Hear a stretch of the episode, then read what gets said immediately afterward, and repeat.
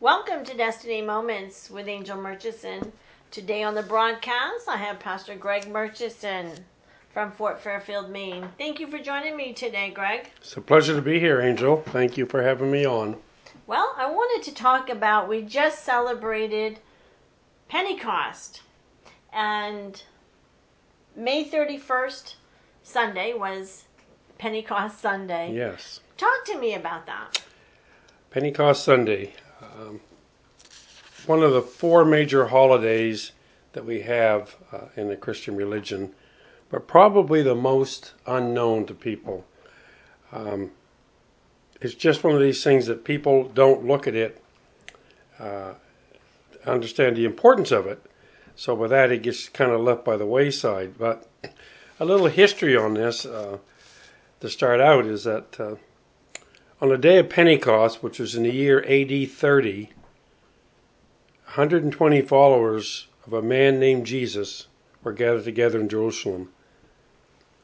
Suddenly, the Spirit of God filled each one of them and marked them with tongues of fire.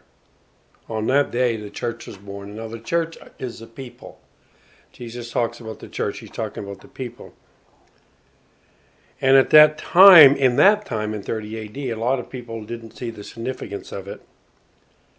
They were just 120 disciples, a handful of rather ordinary men and women, a few fishermen, a couple of housewives, a former tax collector, farmers, and some servant girls. Yet through this event in 30 AD, um, these ordinary people built a church which has lasted for over 2,000 years. And in less than 300 years after this happened, that small, insignificant group of people became the official religion of the entire Roman Empire. And today, the Church of Jesus Christ circles the globe and numbers some 1 billion members. Wow. Well, we know that we have the same power that raised Christ from the dead living inside of us. Talk to me about that Pentecost power. That Pentecost power, when uh, Jesus was getting ready uh, to go to the cross to give us eternal salvation if we select it, if we if we so desire and we accept Him. He said, "I'm going to go, but I will send somebody take my place, I will send a comforter. That comforter was the Holy Spirit. Uh, that Holy Spirit came in contact. We call it the Christian's unknown God, but we've got God the Father, God the Son, and God the Holy Spirit.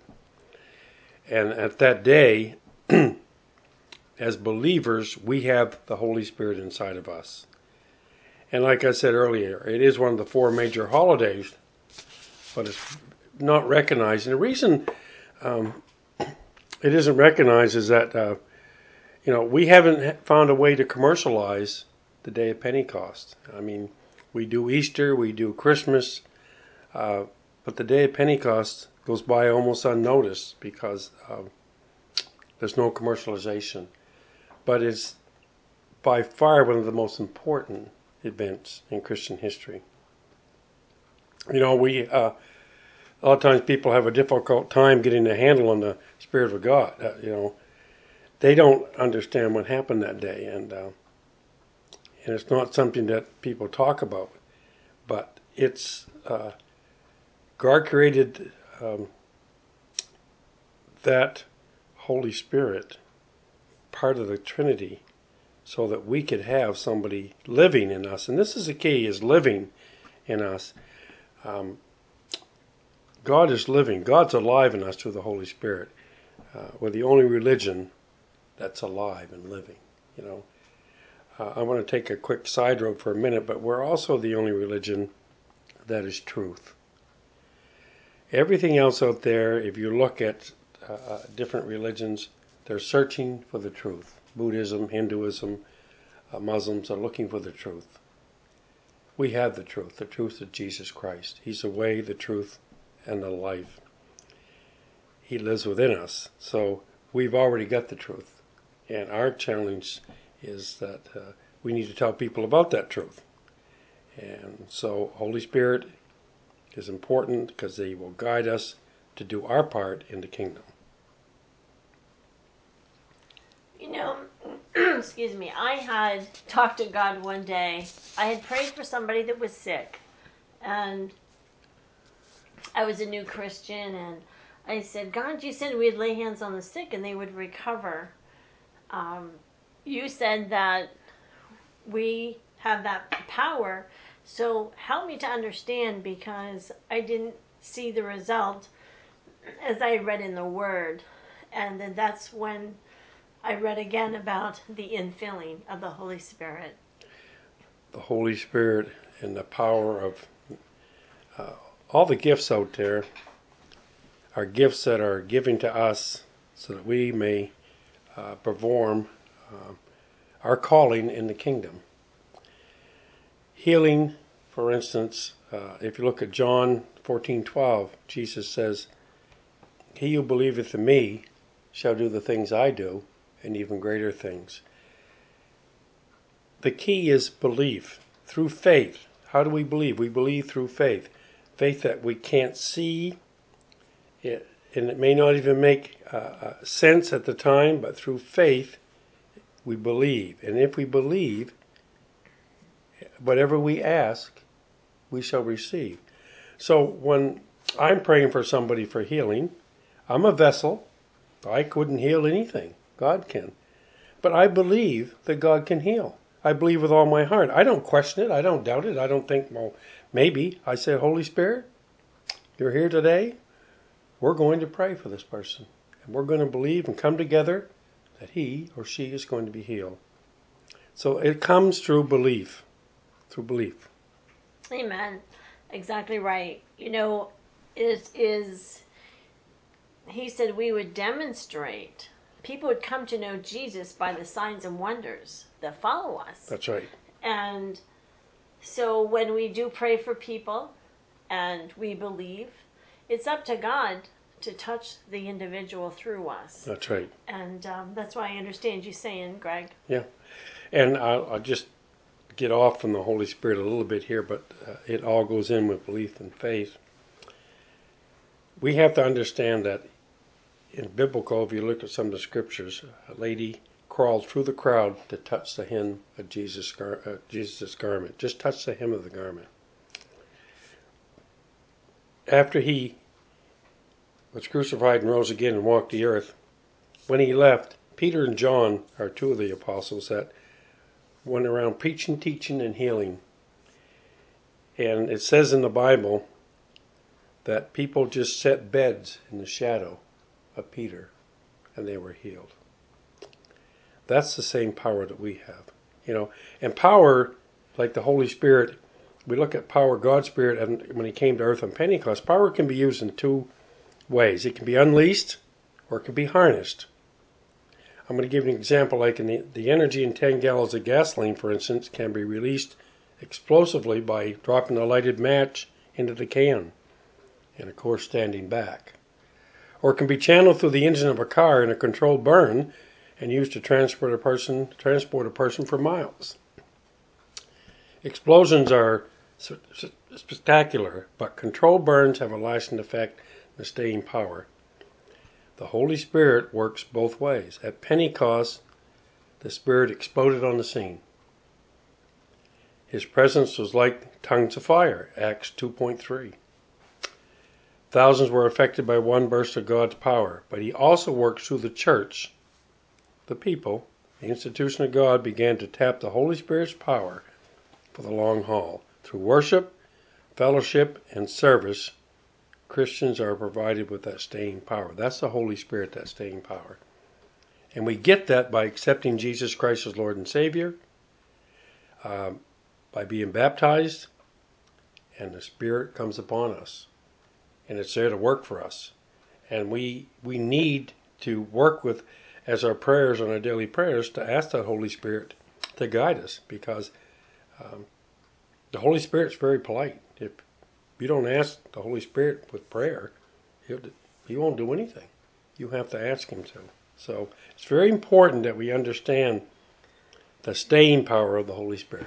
You know, I like when the Holy Spirit will say, take a left I don't want you to go this way. and it would be for a divine purpose. Or maybe the Holy Spirit would say to, he said to me before I went to take groceries to this individual, or I want you to go pray or call this person. And it has been so uh, instrumental for that individual. Or again, as like we said, uh, when God uh, or the Holy Spirit leads us to pray for someone, or we're asked to pray for someone, um, and we believe that through that power of that Holy Spirit, because of the of Pentecost, um, that we will receive what we ask. That's right. And it is all right. it is all through Christ. Everything that we do is in Him. Everything is in Christ. And you talked about uh, uh, getting that feeling from inside to help somebody. Um, the biggest mistake we can do as Christians is when we have that feeling from the Holy Spirit uh, to bless somebody with groceries, to bless somebody with a kind word, uh, to give somebody a hug. I understand COVID 19, I get that, but we are going to get back to a normalcy. We have to step out and do that. Now, sometimes we may feel uncomfortable, but if we follow the Holy Spirit and what God has for us, He'll take any uncomfortable situation to better the kingdom, and in the end we'll be comfortable. You know, God's Holy Spirit's like a tide. It comes in quietly, comes in very slowly at times, but it comes to us with enough power so we might do the job God has called us to do. Um, he's led us to do that. There's a power, a force, and for many of us, an untapped force in our lives. Untapped meaning that we we we accepted Jesus as Lord and Savior.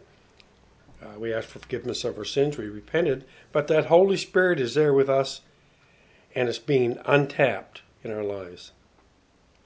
You know, when he when we do things, a lot of times it's not dramatic. Uh, it doesn't cause us to do dramatic things, but it gives us the power to live the kind of lives, to be the kind of people that God intended us to be, and that's the kind of people that we should strive to be ones that are willing to be there for anybody. You know, and that uh, if I can still in anybody's uh, mind and heart today is let that Holy Spirit work for you. Let that Holy Spirit work for you. You know, on the day of Pentecost, it says that they were all together in one place, and suddenly a sound like a blowing of a violent wind came from heaven and filled the whole house where they were sitting. They saw what seemed to be tongues of fire that separated and come to rest on each of them. And all of them were filled with the Holy Spirit and began to speak in other tongues as the Spirit enabled them. Um, you know, uh, Greg, I, I just feel that according to Acts 2, in the last days, he said he's going to pour out his Spirit upon all flesh. And our sons and daughters would prophesy, our young men will see visions, our old men will dream dreams. Um, even on my servants, both men and women, I will pour out my spirit in those days. And I just believe that we are getting closer and closer to those times. Uh, with everything that's happening in our world today, we need to be full to overflowing with the Holy Spirit. We do. We do. And, you know, the key is that that nature of the Holy Spirit empowers us to live, first of all, pointing to Christ. It's never about self. Uh, but that's a challenge today because everything is programming us about me, me, me, me, me. Uh, self, self, self. It's all about Christ, you know. It's the Spirit gives us a kind of life that God intends us to live, and points, like I said, not to us, but and not to our accomplishments, but to the Lord of life, Jesus Christ. The Holy Spirit works with our spirit, because we all have a spirit, so that we might experience the righteousness of Christ in our lives. It's in the Spirit that convicts of our, convicts us of our sin, shows us that we really aren't as good as we think we are, you know. And then in that realization, we fall on our knees at the foot of the cross, begging Christ's mercy And that same Spirit who comes with that mercy, with the righteousness of God, and washes away our sins. You know, and Paul said in Romans, For all who are led by the Spirit of God are sons of God. For you did not receive the spirit of slavery to fall back into fear, but you received the spirit of sonship. So when we cry, Abba, Father, it's the Spirit Himself bearing witness with our spirit that we are children of God. And that's the key. We are children of God. You know, and be our, uh, our, uh, that spirit when it comes into our life and into the church, it allows us to spread God's message of love to all people. now, with the different ministries out there, there is ministry for apostleship and healing and preaching and teaching, but there's evangelism. But we're all called to evangelism. Some of us are called at a different level because that's one of the fivefold ministries and we get called to it. But if you look at the Great Commission, Matthew 28 18 to 20, Jesus called us all to evangelism. So uh, we have to use that spirit to give us the resolve to tell people about Christ. You know, and by doing that, uh, we're doing God's work. Why do you think that the church has been so silent over the years? Why do you feel like um, we've only had a few evangelists that have that have really been in, we'll say, the office of evangelism, when we're all called to evangelize? That's a good question, and, one I would love to answer. We get away. Uh, the need for fellowship in church is very, very important. But as time goes on, if you listen to some of the great uh, evangelical preachers, and I'll talk about Reverend Billy Graham a little, we started to, to put in our rules, our regulations, our membership guides, our constitutions. And all of a sudden, evangelism was not the norm for a lot of churches. Uh, they didn't uh, wasn't part of what they stood for. You know, I mentioned one time at, when I was speaking at an organization, I said, "Can uh, anybody here tell me what your church is for?" And it was pretty silent. But I said, "I bet everyone, everybody, everybody here could tell me what you're against, what your church is against." So, man-made rules, church doctrine, not biblical doctrine. Traditions of men, don't you think? Traditions of men mm. have driven us uh, away from evangelism, which is the only thing that Jesus asked us to do. He said, Go and make disciples. He didn't say just go and tell people the gospel, make disciples of them so they can go tell somebody. So we have that Holy Spirit in us to do that, but we have to go out and do it. Now things th- things are going to change. Things aren't the norm here with COVID nineteen. Uh, God didn't cause this, but but He's going to stop it. But it's going to be different. People are looking for answers. They're looking for hope. We have the hope as Christians, as people that believe in Jesus, who have the Holy Spirit within us. We have the hope within us to tell them. And complacency steps in and says, well, you know, it might not be politically correct. I really don't feel comfortable about that. But if we understand this, there's good and there's evil, there's heaven and there's hell. A lot of times, it's up to us whether we tell somebody about Jesus or not. And when we don't, they're probably going to hell when we could have brought them to heaven. We just plant the seed or water the seed. God touches their heart and brings them to Christ. But we don't want, I don't want in my mind to know that I had opportunities to talk to people about Christ and I let it go by because I felt a little uncomfortable. I ask the Holy Spirit every day in my life to open a door for me today to help somebody. What, what, what type of help? I don't know until He opens the door. But I asked him to, and I'm ready to do it. And I'm not going to say no. And more and more people are feeling that way. And when we get away from, uh, and I'm not picking on churches, please. I'm just saying we need to get back to the Bible. We need to get back to what the Ten Commandments say. Uh, we got to forget about all the rules and regulations we come up with because that's what happened in the Old Testament. It got to the point there were so many rules and regulations you couldn't be saved if you wanted to be. And then God says, I'm going to send my son who's going to die an excruciating death on the cross to wash away all sin, and the key word is all sin, past, present, and future, so that everybody, if they accept Him as Lord and Savior, will have the opportunity for eternity in heaven. Grace. And we're saved by grace. We're all sinners saved by grace. We no longer have to live under the law. When He gave up His Spirit, the veil in the Holies of Holies was torn from top to bottom. Now, that veil was three inches thick. That was torn from top to bottom. We don't have to have somebody go for us to speak to God.